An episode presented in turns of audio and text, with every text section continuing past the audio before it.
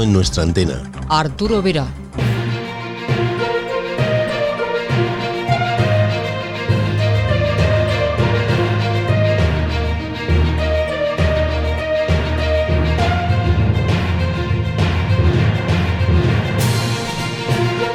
Hola, ¿qué tal? Bienvenidos, bienvenidas una semana más a esta cita con la radio. Saludos de Arturo Vera, hola, en nombre de todo el equipo. En el control de sonido, Lola Barrios. Sintonizan El Mundo en Nuestra Antena. Esta semana, en El Mundo en Nuestra Antena... Pues esta semana tenemos en el espacio Encuentro en el Aire a Daniel Catalán, Eco Alfa cinco Alfa Alfa Yankee, un radioaficionado, experimentador, montador y reformador de equipos, pionero en la banda de setenta megahercios, cuatro metros. Nos contará su experiencia en este hobby de la radioafición. También tendremos el espacio de las tecnologías confusas con Eugenio Fernández. Hoy, la inteligencia artificial. No se lo pierdan. En el tiempo de la telegrafía, Eco Alfa cuatro Papa November, Tony nos habla hoy de las torres de telegrafía ópticas. Y después viajaremos con Daniel Camporini a Guadalajara para saber de la emisora Radiodifusora del Pueblo. Pero antes, la información de nuestros compañeros José Vicente Fábregues y Manolo Meteorito. Pónganse cómodos porque empezamos.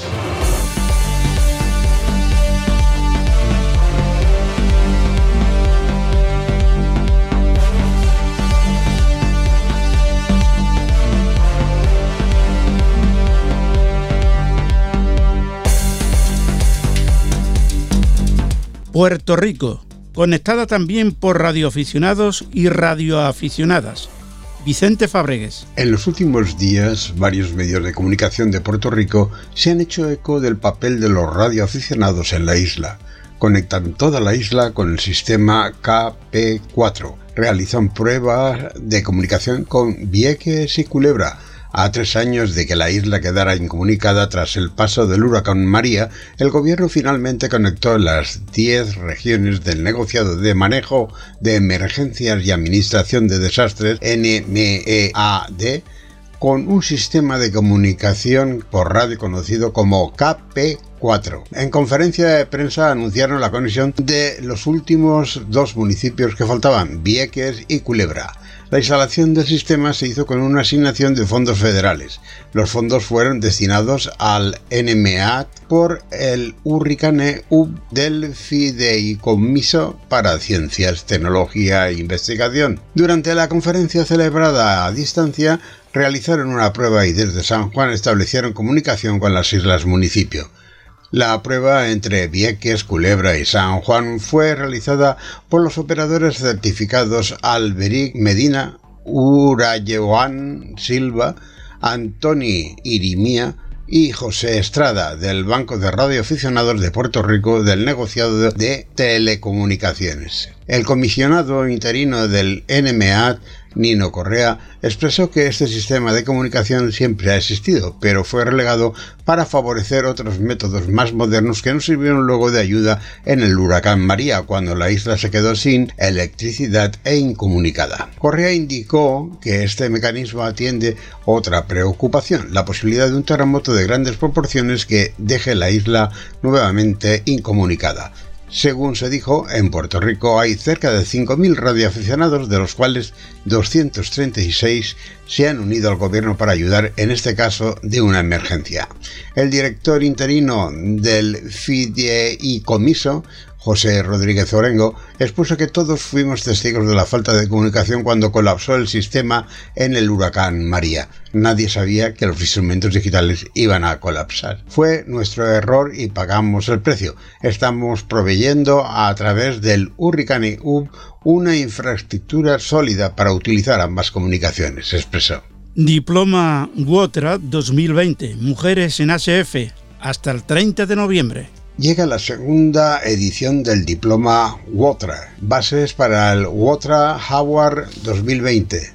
dio comienzo el día uno de noviembre hasta el día treinta. Podrán participar todas aquellas estaciones en posesión de licencia H A M de cualquier país. Estarán en el aire solo estaciones I L S, precisamente para dar visibilidad al colectivo de mujeres radioaficionadas que están muy activas desde distintas partes del mundo. Los contactos con las estaciones I L S valdrán un punto dentro de su propio continente desde el que estén llamando. Todas las estaciones otorgantes I L S que participen en el WOTRA deberán enviar sus logs al final de cada jornada, donde aparecerá el indicativo de cada operadora con el fin de identificar a quien corresponde cada L O G al siguiente correo electrónico: ángeles e c uno y griega ele arroba yahoo punto es. La subdelegación acoge un curso sobre radioemergencias de la Escuela Nacional de Protección Civil.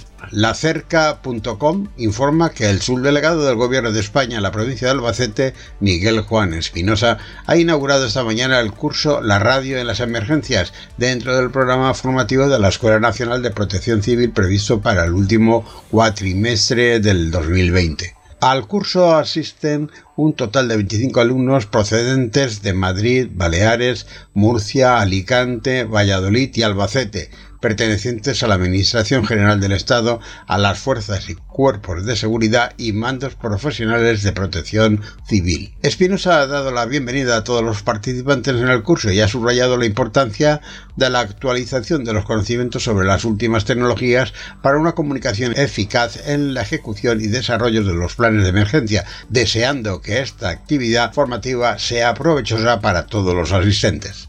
Los objetivos del curso son analizar la radio como medio de comunicación, las últimas tecnologías incorporadas y capacitar a los participantes en las funciones a desarrollar en el uso de este medio como intervinientes en las emergencias y su aplicación en los planes de protección civil, tanto de ámbito estatal, autonómico como local. El curso está siendo coordinado por el jefe de la Unidad de Protección Civil de la Subdelegación del Gobierno, Elías Salvador, y en él participan como ponentes María Pilar Buris, jefa provincial de Inspección de Telecomunicaciones de Albacete, Javier Pinedo, director del proyecto del área de atención de llamadas del servicio de emergencia del ciento doce de Castilla-La Mancha, y Agustín Martínez, técnico operador de transmisiones por satélite en Castilla-La Mancha. Activación Radio Club Q R M Belgrano. El Radio Club Q R M Belgrano estará activo de celebrando el Día de la Tradición entre el siete y el quince de noviembre de dos mil veinte en bandas de H F, N S S B, F T ocho, C W, Q R S y V H F, U H F, satélites F M,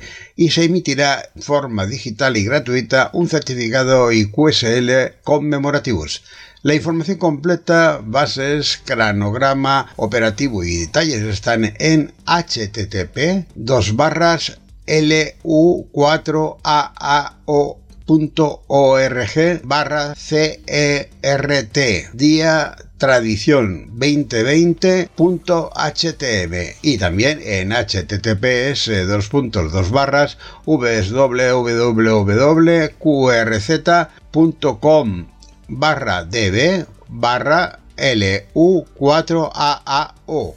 Satélites Ecoalfa SAT dos y ADES. Vista la solicitud presentada por URE ante la Secretaría de Estado de Telecomunicaciones e Infraestructuras Digitales para el uso temporal de frecuencias de U H F, los satélites EASAT dos y ADES han recibido la resolución autorizando la realización de emisiones del servicio de aficionados por satélite desde las estaciones espaciales EASAT dos y ADES, conforme a lo siguiente: frecuencia de transmisión EASAT dos cuatrocientos treinta y seis coma seiscientos sesenta y seis MHz, frecuencia de transmisión ADES cuatrocientos treinta y seis coma ochenta y ocho MHz. Asignación del distintivo A M cinco SAT para las emisiones desde el EASAT dos y el distintivo A M seis SAT para las emisiones desde ADES. Son repetidores analógicos y digitales para voz en F M y datos en F S K, contando también con baliza de voz grabada en F M.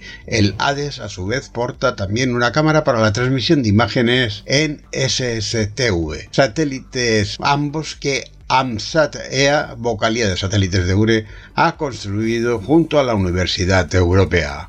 Ambos satélites han sido integrados en el expulsor Alba P O T de Alba Orbital, que la empresa escocesa transportará próximamente a Florida para ser lanzados en diciembre desde Cabo Cañaveral a bordo de un cohete Falcon de Space diez a una órbita Sol síncrona de entre quinientos y seiscientos kilómetros. Gracias, Vicente. Y ahora la información de Manolo Meteorito, que ya lo tenemos recuperado.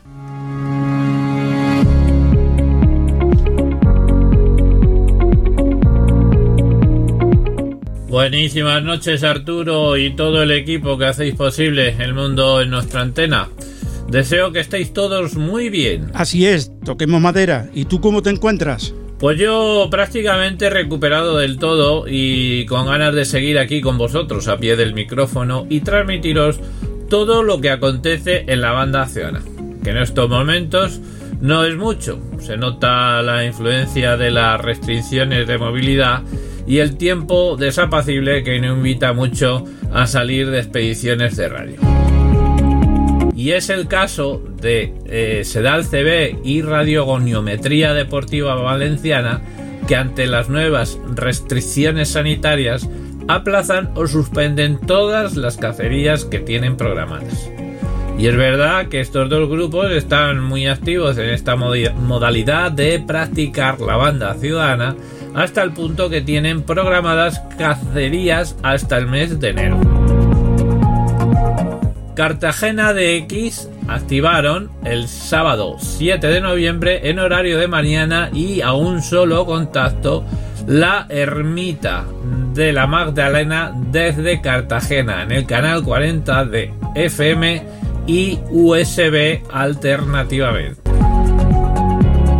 Selvamar Noticias organiza el primer concurso Día Universal del Niño, creando para ello un diploma especial en el que además de radioaficionados y escuchas, también no solo pueden participar cebistas, sino que estos mismos también pueden activar el, el diploma de C B. En el caso de banda ciudadana, solo serán necesarios tres contactos en distintos días para obtener diploma.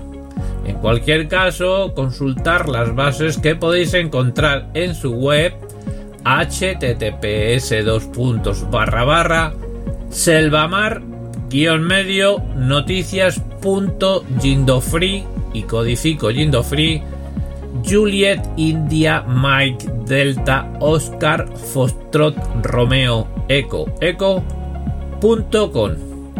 En esta misma podéis descargar la plantilla para que anotéis vuestros datos personales para la solicitud del diploma con los contactos, la fecha, hora, banda y el número que recibiréis del operador contactado. Los logs se enviarán a selvamarnoticias arroba gmail punto com. La fecha de este diploma comienza el diecisiete de noviembre a partir de las cero horas U T C hasta el veintidós de noviembre del dos mil veinte a las veintitrés cincuenta y nueve U T C.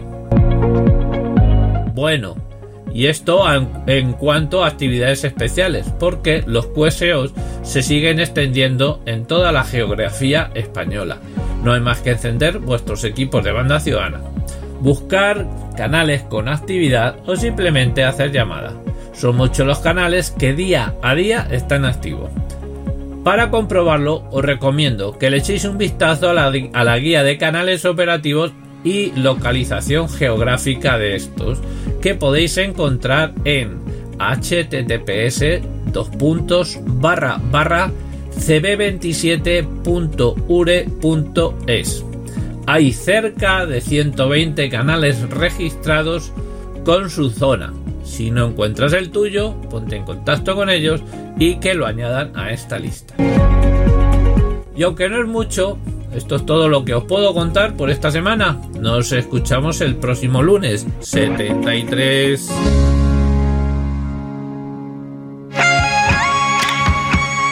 El Mundo en Nuestra Antena con Arturo Vera.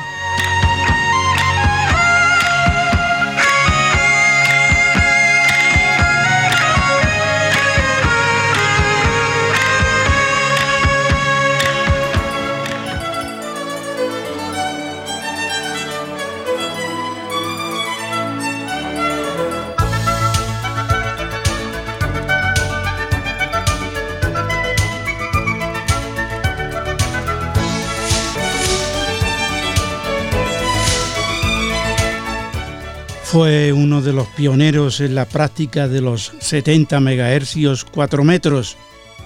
Tiene en su haber el ser uno de los radioaficionados que tiene registrado en su licencia de radio un equipo autoconstruido. Su principal inquietud es cacharrear y montar equipos. Hoy, encuentro en el aire con Daniel Catalán, Eco Alfa cinco, Alfa Alfa Yankee.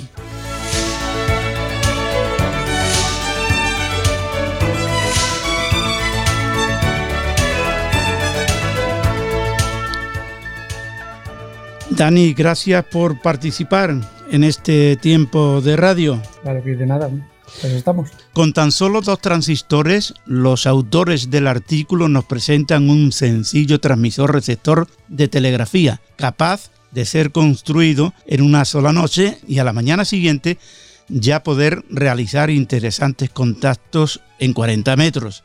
Esta experiencia la has vivido tú, cuéntanos. Pues sí, eh, la verdad, sí. El, la verdad es que sí, es una experiencia muy gratificante hacer un diseño con muy pocos componentes en un plazo de pocas horas, enseguida estar en el aire y hacer Q S Os bastante, bastante interesantes, ¿no?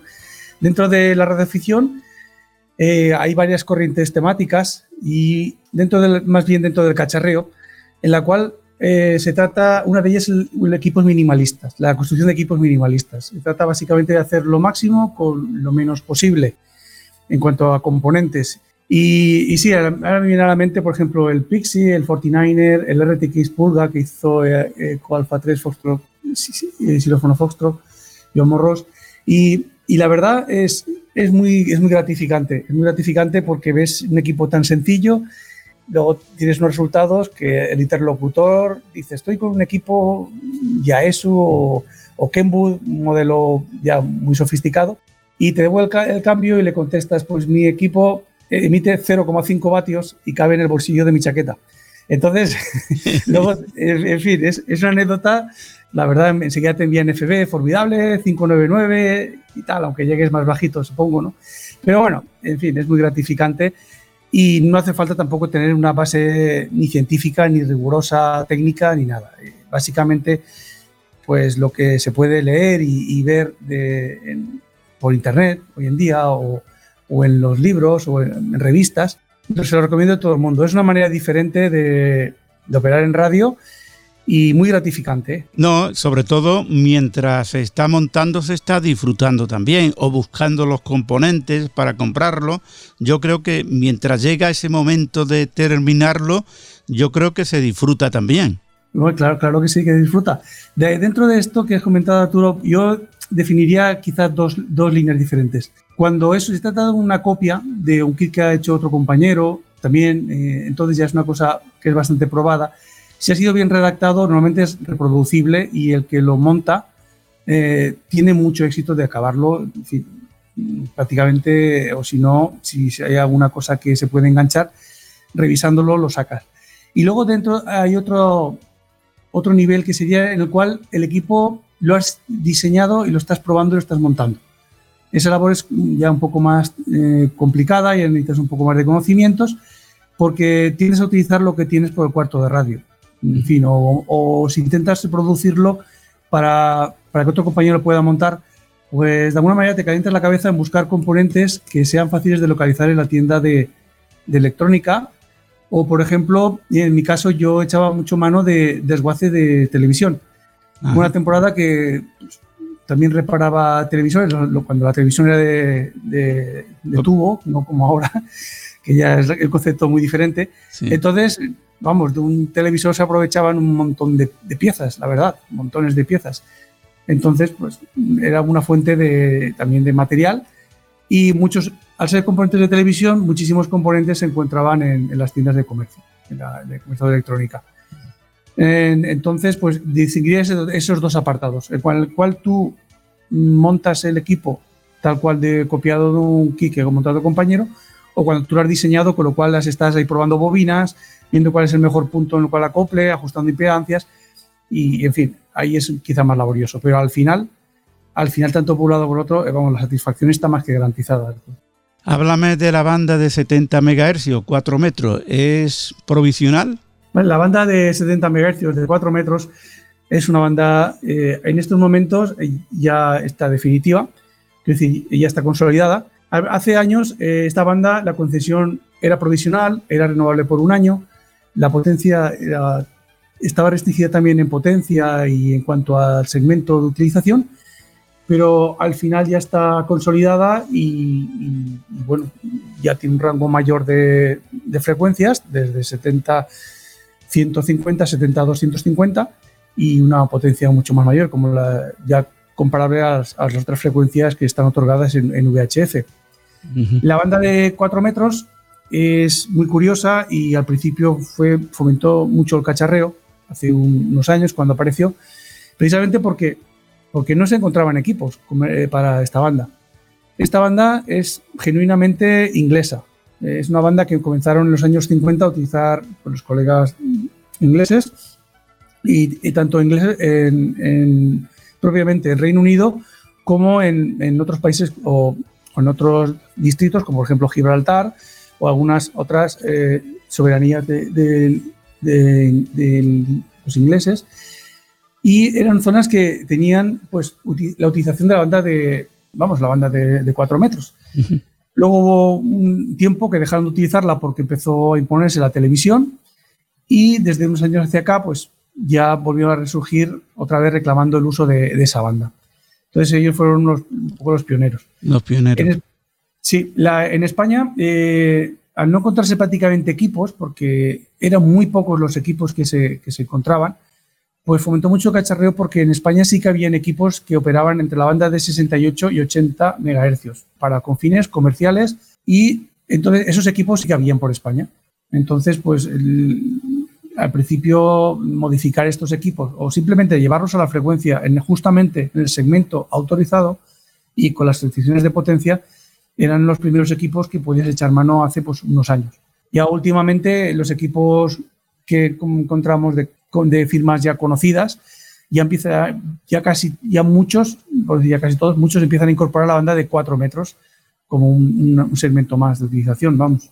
¿Te, te refieres a, a, a día de hoy? Uh, o sea, a sí, día de hoy se puede comprar equipos y ya trae la, los cuatro sí, metros. Los cuatro metros, el, el ICOM siete mil trescientos, el ICOM siete mil cien, que creo que fueron de los primeros que lo llevaba, ya, ya, ya empiezan a haber varios equipos que incorporan esta banda, sí, sí, ya...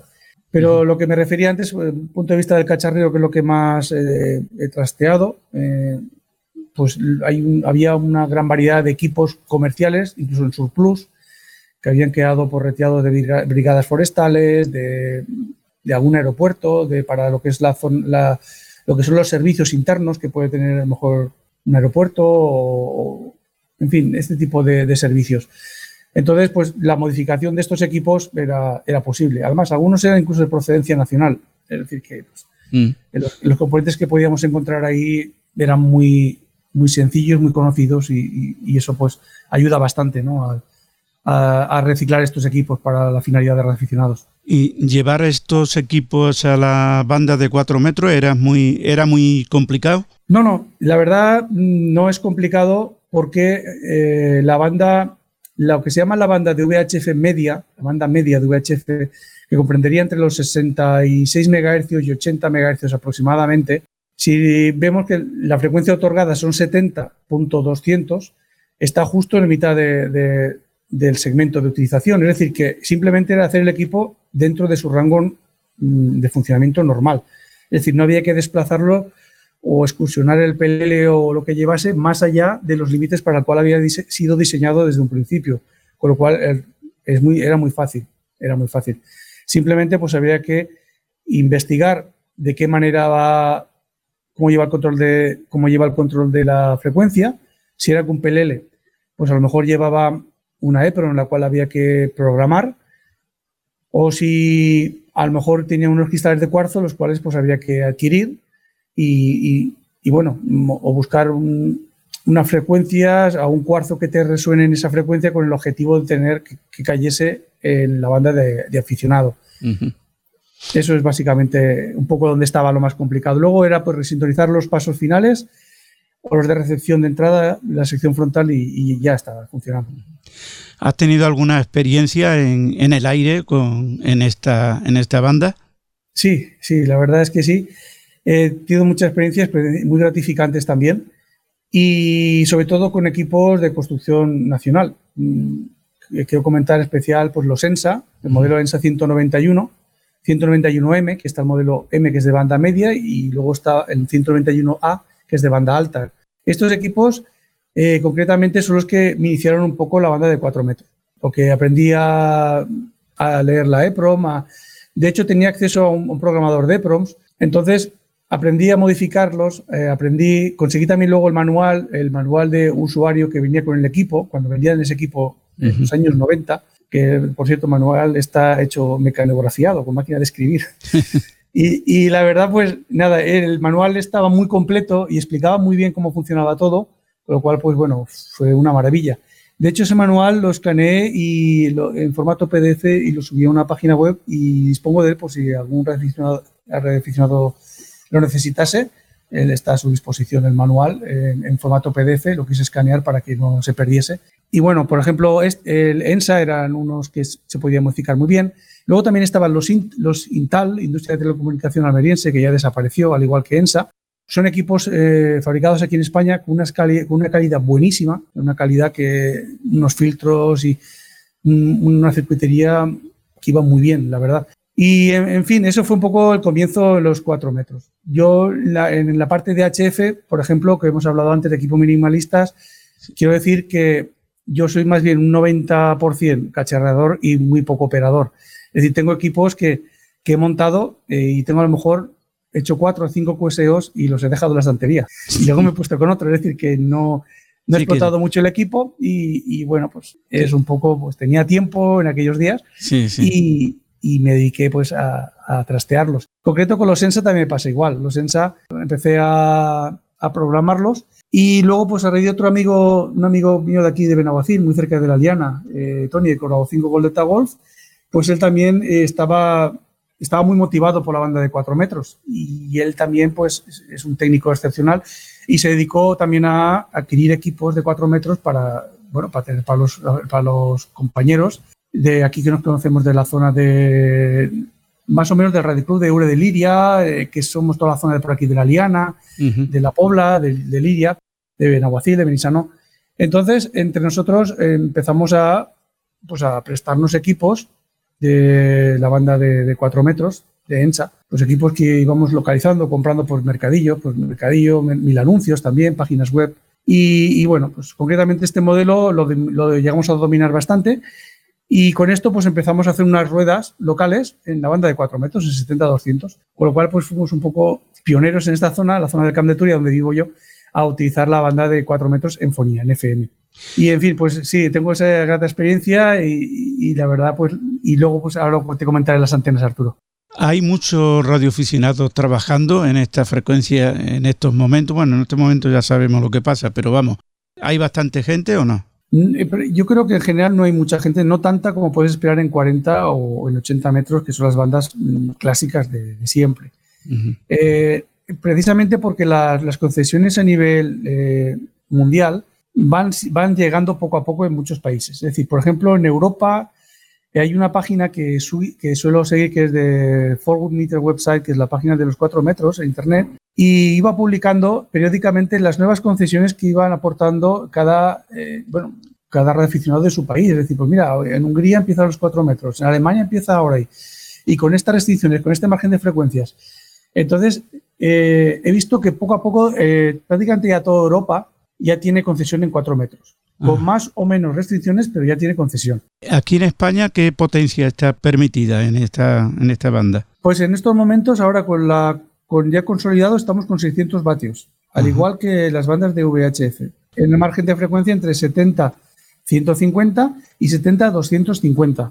Uh-huh. Comparándolo con otras bandas, ¿qué alcance tiene? Bueno, en esta, esta banda, la banda de cuatro metros, es una banda que estaría, por decirlo de una manera, por, por semejanza a las bandas que ya conocemos, entre los seis y los dos metros. Entonces, es una banda V H F en la cual está más afectada por las eh, las, la propagación, y, pero por la propagación y también por esporádicas, por fenómenos de meteor scatter, por aurora.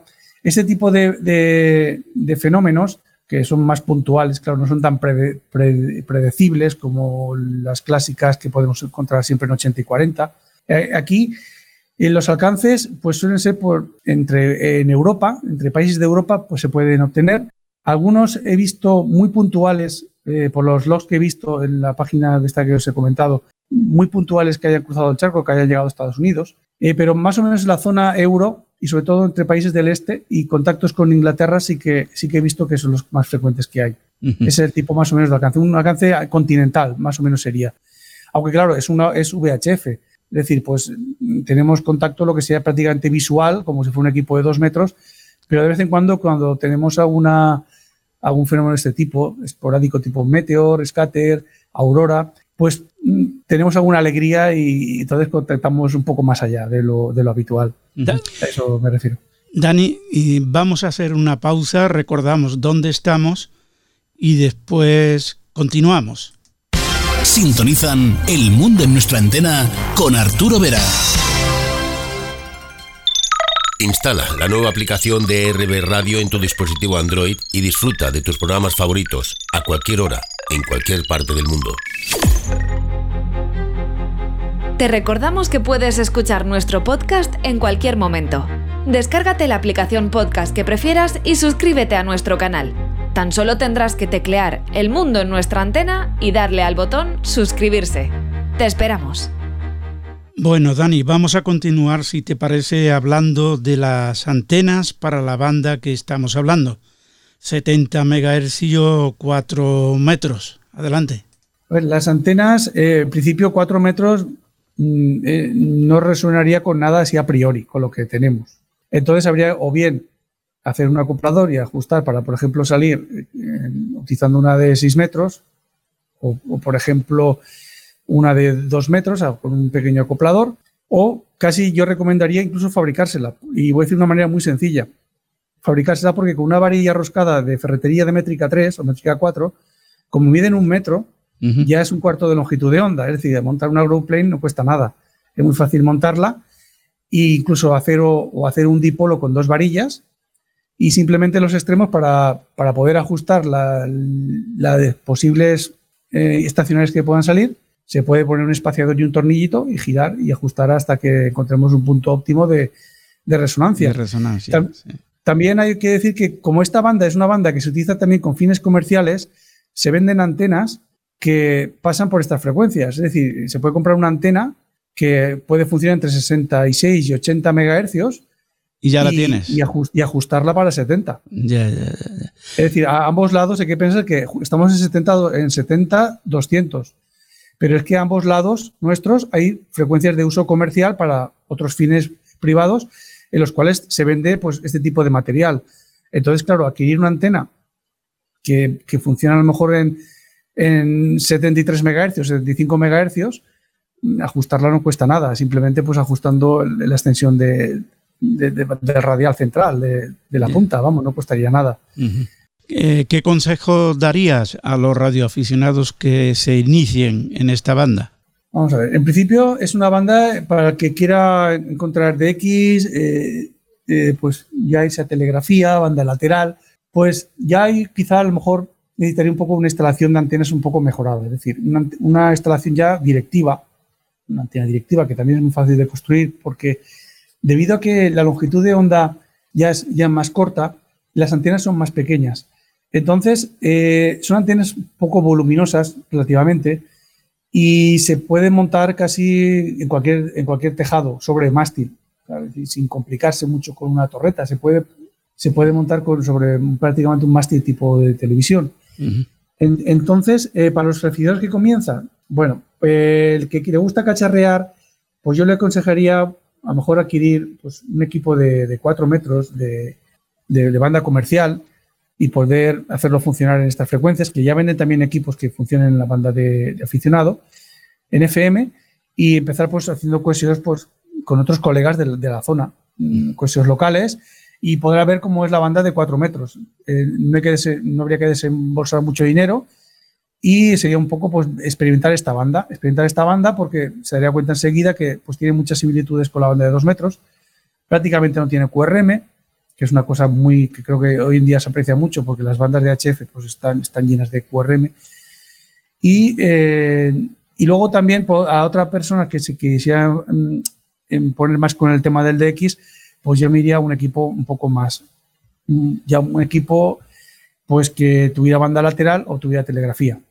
Uh-huh. Que puede ser, yo eh, kits, auto, eh, kits de, que vendan con esta modalidad no los desconozco, sí que sé que hay alguno pero no recuerdo ahora cuáles, pero no hay tantos, la verdad son bastante, hay que buscarlos mucho, pero ya iría un equipo comercial, ya un equipo comercial para poder hacer D X. Uh-huh. Es una banda interesante y a, y a los dos les, les diría que paciencia, escuchar y bueno, no hay que desanimarse porque la, lo que es la propagación es como la marea para los marineros, hay que saberla aprovechar. Y, claro. Y bueno, pues entonces habrá unos días mejores y otros pues no tan, tan buenos, pero no hay que desanimarse. Creo que es una banda muy bonita y la verdad a mí me ha gustado mucho por la oportunidad que me ha dado poderla eh, cacharrear y, y, y hacer un poco una cosa diferente. ¿Qué otras experiencias nos puedes comentar relacionado con el cacharreo, sea en esta banda o, o en otra? Pues experiencias. Por ejemplo, dentro del cacharreo, la verdad es que sí que eh, en los primeros años de radioaficionado eh, era telegrafista. Ahora ya me lo he ido dejando y se me ha olvidado. Pero bueno, en aquella época pues era telegrafista y la verdad, una cosa que me gustaba a mí hacer, experiencia, era utilizar las viejas válvulas de, de las televisores que teníamos antes en blanco y negro. Ajá. Entonces, para mí eso fue un poco hacer las cosas un poco diferente. Y de hecho, pues en aquella época, en el E A Q R P Club al cual pertenezco, pues redacté varios artículos y hice varias experiencias y de alguna manera pues me gustaba utilizar estos, estos viejos dispositivos, ¿no? Que ya estaban en desuso y, y la gente ya no los utilizaba, ¿no? Ya casi eran anecdóticos ese tipo de componentes. Entonces, pues para la gente que no haya trasteado con válvulas, le puedo decir que es una maravilla que con poquísimos componentes enseguida tienes un transmisor, enseguida tienes un receptor de un, un regenerativo, un receptor de conversión directa también. En fin, se pueden hacer unos equipos y la calidad de sonido de las válvulas, el que, el que le gusta, la verdad, es, es muy gratificante también. Eso sí, hay que ir con cuidado con donde ponemos los dedos, porque hay alta tensión. Alta tensión, pues igual hay doscientos voltios positivos o eso, ciento ochenta y bueno, te puede eso dar sí un, un calambrazo. Claro, claro. Eso, eso, eso, ya te, eso, eso pica ya, ¿eh? Eso pica. Eso pica ya, exactamente. Pero bueno, hay que ir con cuidado. Eh, yo soy valenciano y he tirado petardos y bueno, ese... Cuando tienes la mecha y la pólvora hay que ir con cuidado, pues hay que aplicar más o menos el mismo criterio. Entonces, con el equipo de válvulas, pues, en fin, uh-huh. Hay que ir también con cuidado, pero la verdad es muy gratificante y comparado con los transistores, te das cuenta que con muy pocos componentes y una válvula, enseguida tienes un transmisor de un vatio y medio, dos vatios. Por, por comentar una anécdota, tengo un transmisor que monté hace ya muchos años con un zócalo oval, y una P C L ochenta y cuatro, que es una válvula que se utilizaba antes como amplificadora de vídeo en los televisores de blanco y negro. Correcto, de... correcto, sí, sí. Entonces esta válvula pues trabajaba en el margen de los cinco megahercios, que es la frecuencia de vídeo de televisión. Entonces pues la hice funcionar con un cristal de siete mil treinta en la banda de cuarenta metros y acoplando, y tenía un pequeño paso final con un pi que le monté y sacaba, y sacaba casi dos vatios. Y la verdad pues hice... Eh, La, todos los distritos de España, desde el E A uno hasta el E A nueve, los, los, no, E A nueve no, perdón, del uno al, al ocho, los hice todos con la, con la válvula, ajá, con la válvula, con la P C ochenta y cuatro y una fuente de alimentación de un, de, nada, un transformador, un rectificador y el filamento que alimentaba. Es decir, que muy poquito cosas, pues aquello me dio mucha satisfacción. Es, es, son las anécdotas que, que, que más recuerdo. Y luego la, dentro de la banda de cuatro metros, Arturo, que habías preguntado, sí que recuerdo que una de estas aperturas a principios de verano, sí, en, el Q S O, en los Q S Os locales que hacíamos en cuatro metros, aquí los amigos de la zona esta de aquí, de donde vivo, pues apareció un inglés, un Gold Mike tres, hablando y, y pudimos contactar con él y nosotros estábamos con nuestros equipitos de recuperados, de vamos, equipos que habían sido... restaurados para la banda de, de cuatro metros y fue, vamos, una satisfacción muy grande. Duró el Q S O unos un par de minutos, una cosa así, hasta que se desvaneció ya la señal, pero vamos, nos quedamos todos muy, muy contentos, intercambiamos indicativo esperando a ver que se llegaba la Q S L y la verdad estuvo, fue, fue, muy, fue muy gratificante. porque uh-huh. ya irrumpió así sin más ni más dentro de nuestro Q S O, llamando desde, desde Inglaterra, y la verdad, genial. Es una de las anécdotas que, que guardo. Aparte de, de los montajes, del cacharreo, eh, ¿qué te va más, la fonía o la telegrafía? A ver, le, últimamente más la, la fonía. Uh-huh. Últimamente más la fonía porque, eh, básicamente porque la telegrafía pues la dejé un tiempo.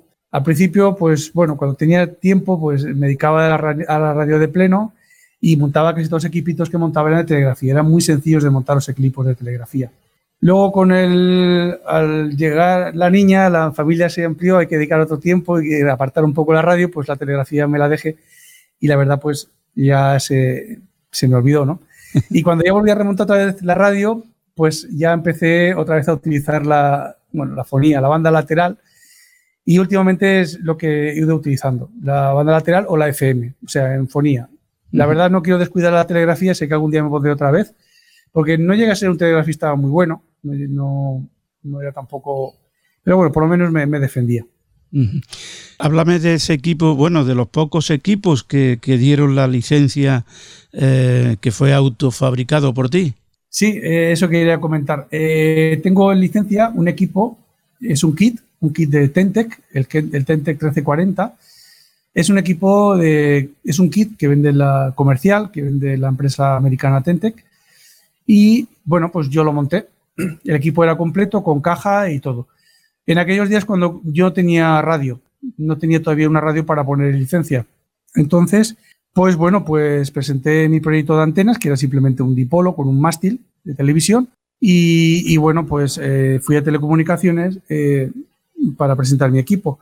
Entonces, eh, el, el equipo lo presenté en Telecomunicaciones como autoconstruido y eh, el equipo fue probado en el laboratorio de, de, de la administración de aquí de Valencia y como cumplía las especificaciones, o sea, cumplía la pureza espectral, cumplía potencia, cum- entonces me lo pusieron en, en licencia. Entonces, la verdad estoy muy contento de un equipo que pueda, que pueda haber construido que figure la licencia.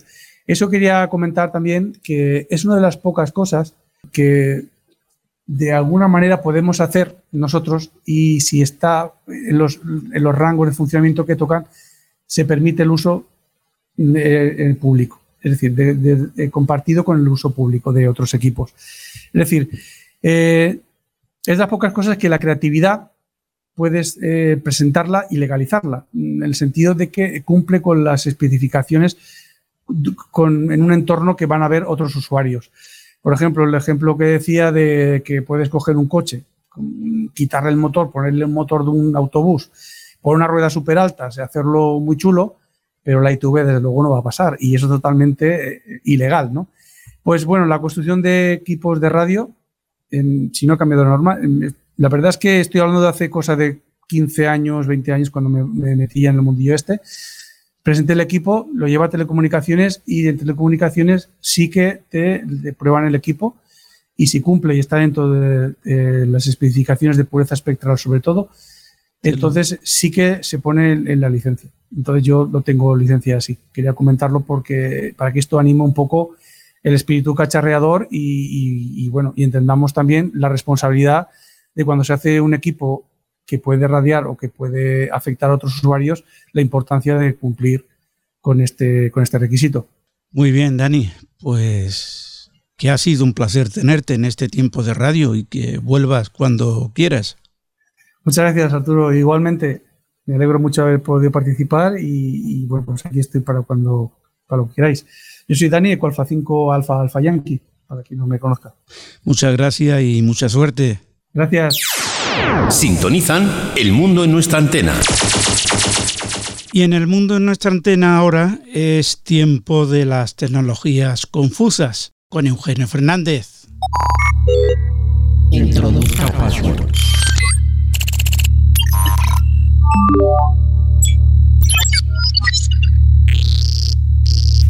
Iniciando sistema.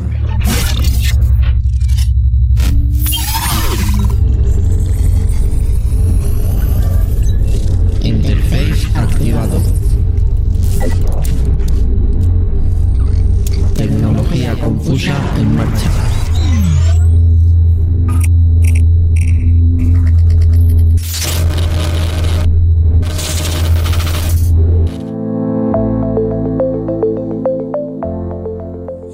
es tu tiempo, compañero, cuando quieras. Hola Arturo, ¿qué tal? Verás, esta noche vamos a sumergirnos en una rama de la tecnología informática muy interesante. Desde que comenzamos Tecnología Confusa, no son pocos los amigos que nos sugieren adentrarnos de alguna forma en la inteligencia artificial y explicar a grandes rasgos su funcionamiento, sus avances, su historia y sus mitos. Un apasionante recorrido por la inteligencia aplicada desde la ciencia computacional para dotar de razonamiento a las máquinas.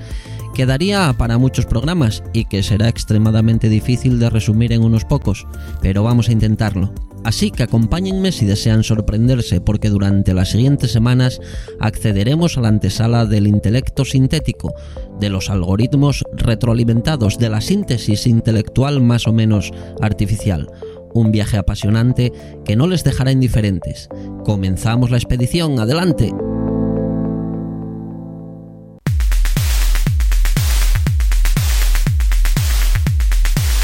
Las máquinas inteligentes son una realidad, autómatas gobernados por inteligencia artificial sin un razonamiento natural, sin sentimientos, sin psique ni conciencia.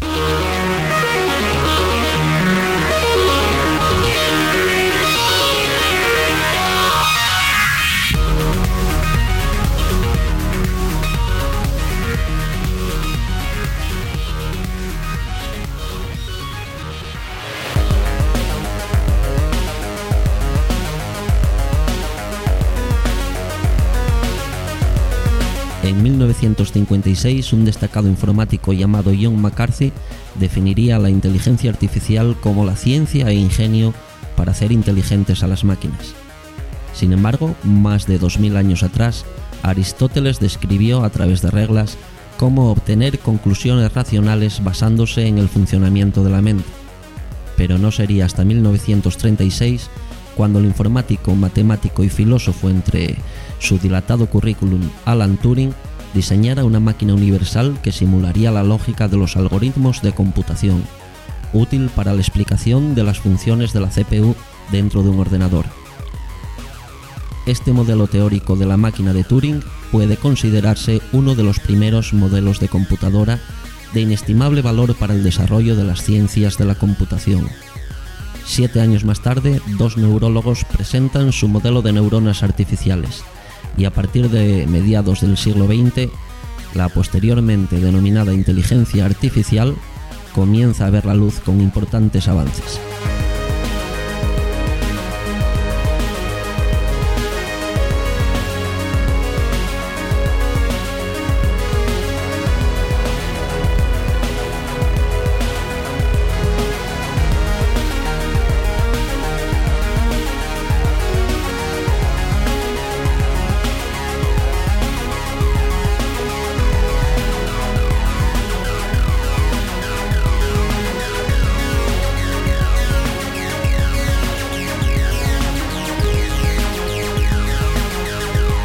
mil novecientos cincuenta y cinco fue un importante año donde se desarrolló el primer lenguaje de programación orientado a la resolución de problemas, para que un año más tarde se gestara el primer sistema capaz de demostrar teoremas matemáticos.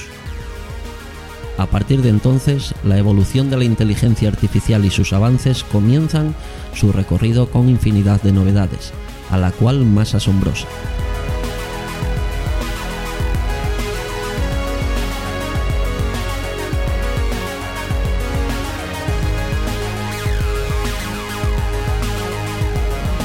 Como ejemplo, en mil novecientos noventa y siete el considerado mejor jugador de ajedrez Garry Kasparov fue vencido por Deep Blue, una supercomputadora autónoma desarrollada por I B M.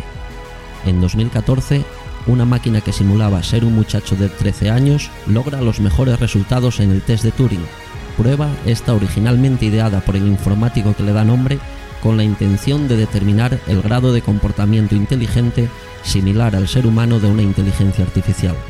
Eugene Gossman es el nombre del simulado muchacho ucraniano de trece años, el cual fue capaz de convencer al treinta y tres por ciento de los jueces de que era un niño real.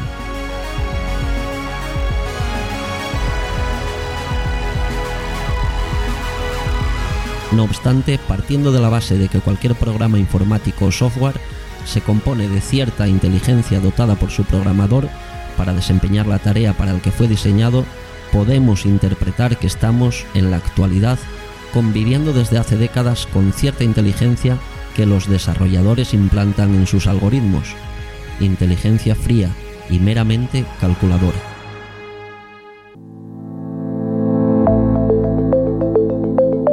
Interesante introducción, ¿verdad?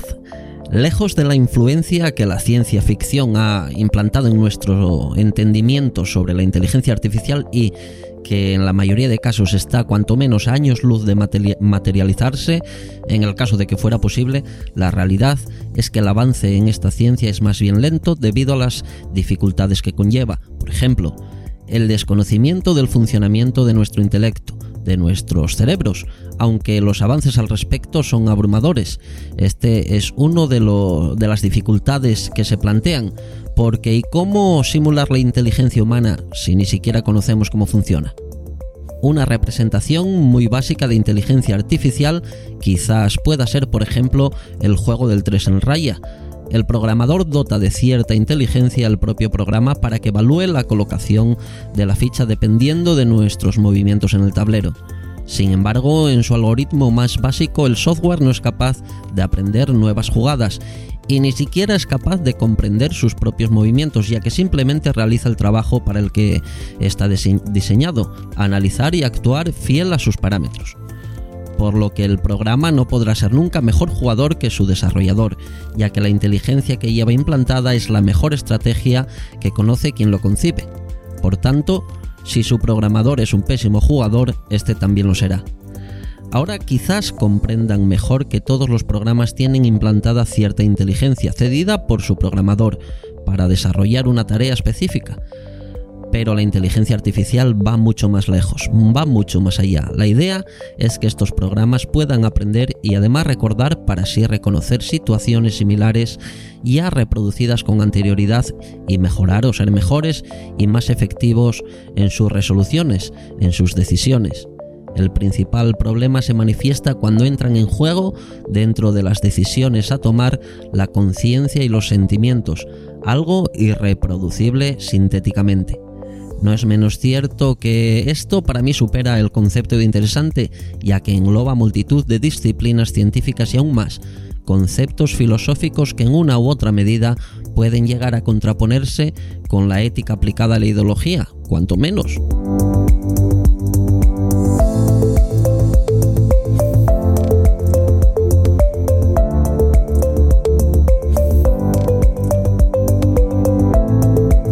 Y esto ha sido un pequeño entrante para que todos podamos comprender la inteligencia artificial y que ésta lleva formando parte de nuestras vidas desde el momento en que el primer C P U entró en nuestros, en nuestros hogares. Pero sigan con nosotros las próximas semanas para descubrir cómo es posible que un montón de circuitos y transistores tengan la capacidad de contener cierta inteligencia, de aprender y de responder ante, digamos, su sabiduría. Además, veremos en qué punto se encuentra esta ciencia, qué beneficios nos aporta y veremos que la realidad no es como nos la pintan, porque los avances en la materia son verdaderamente impresionantes. Y todo ello para aclarar un poquito más esta tecnología confusa que nos rodea. Hasta entonces, amigos, hasta la semana que viene. Hasta la semana que viene, compañero.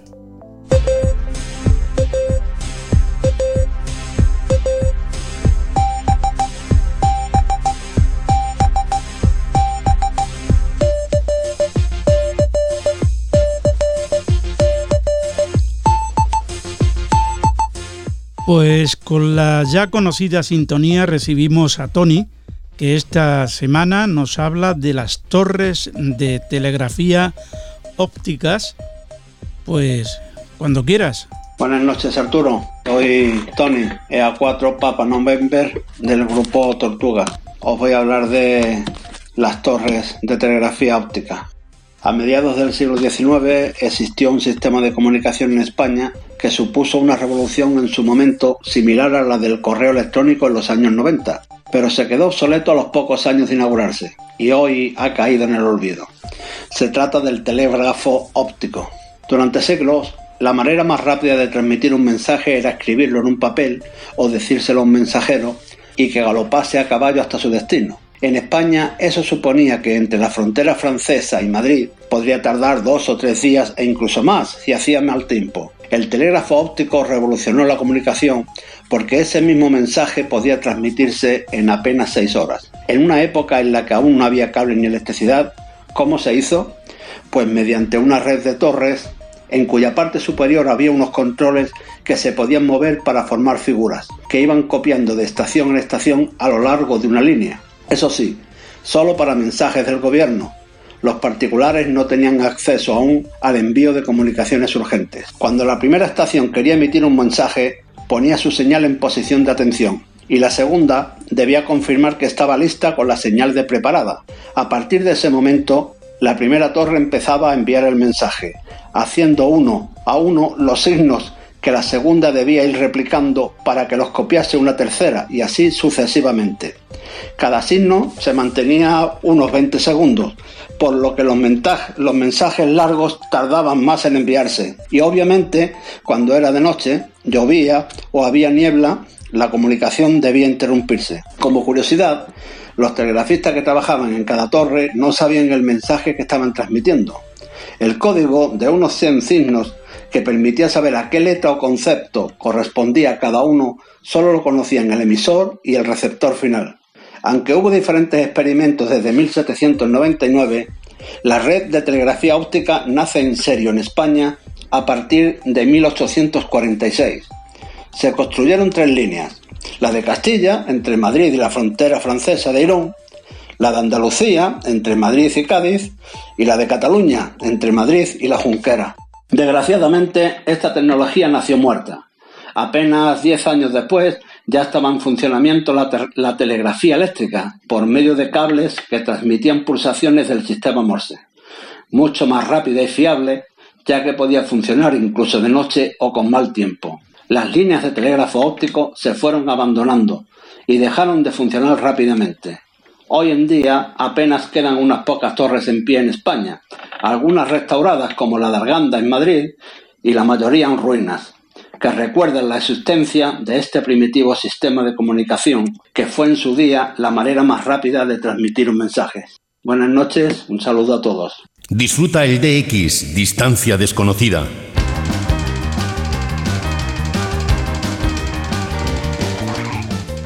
Hola amigos, soy Daniel Camporini y para mí es un placer poder acompañarlos en Un Mundo en Nuestra Antena contándoles mis historias de radio.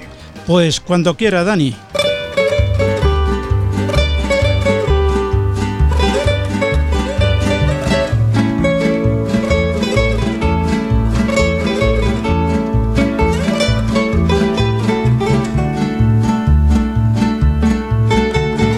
En mil novecientos treinta y siete, el Comité Municipal del Partido Nacional Revolucionario, deseando trasladar su accionar político hasta los mismos hogares de los habitantes de la ciudad de Guadalajara, habían establecido un acuerdo con la Unión Nacional de Industria y Comercio, que operaba la estación X C C U, que transmitía en la frecuencia de seis mil sesenta y cinco kilociclos, mediante el cual la estación le concedía un espacio de treinta minutos diarios para la transmisión de sus informaciones.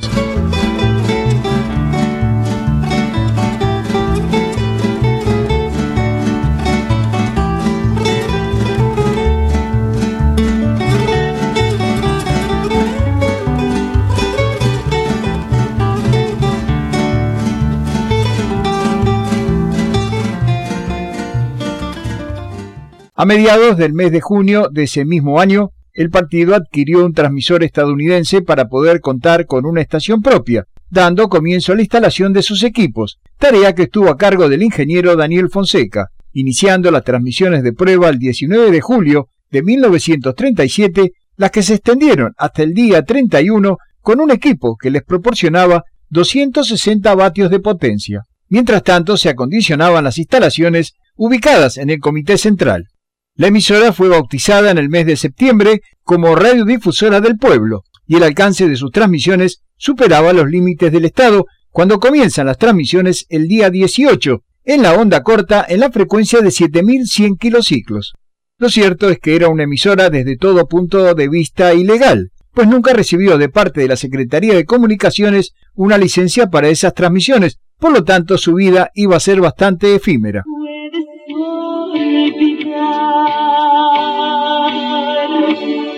Extrañándote, los temerarios. Cuando llamen a la puerta de su casa y le pregunten qué estación escucha, diga siempre la verdad. Y si dice H K, muchas gracias por estarnos escuchando. Aquí, la voz de Guadalajara. E H K.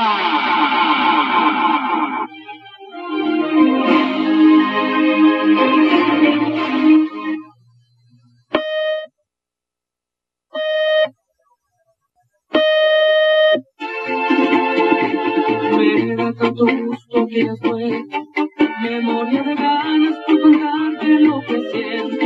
México está en movimiento y esta noche en la Hora Nacional celebraremos el Día Internacional de la Lengua Materna. En nuestra gustada sección de historia, la muerte de Madero y Pino Suárez. Platicaremos con el periodista y corresponsal de guerra José Luis Arévalo. Va a estar muy interesante y en el espacio musical nos visita en el estudio la adictiva banda San José. De todos modos, la emisora había logrado alcanzar buenos niveles de audiencia, lo que presagiaba un futuro aventuroso. Sin embargo, por razones que se desconocen, aunque es muy posible que haya sido por orden de la Secretaría de Comunicaciones, la emisora termina desapareciendo.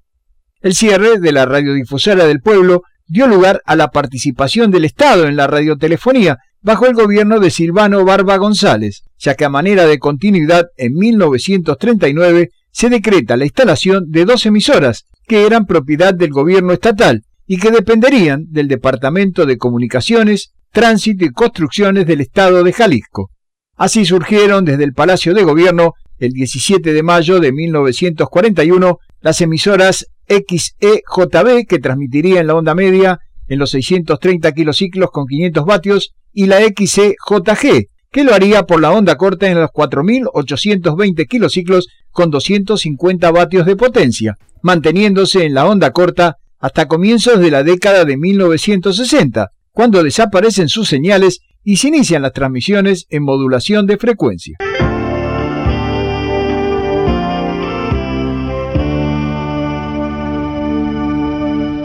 Desde el estudio de Historias de Radio en Munro, Buenos Aires, Argentina, estuvo con ustedes Daniel Camporini.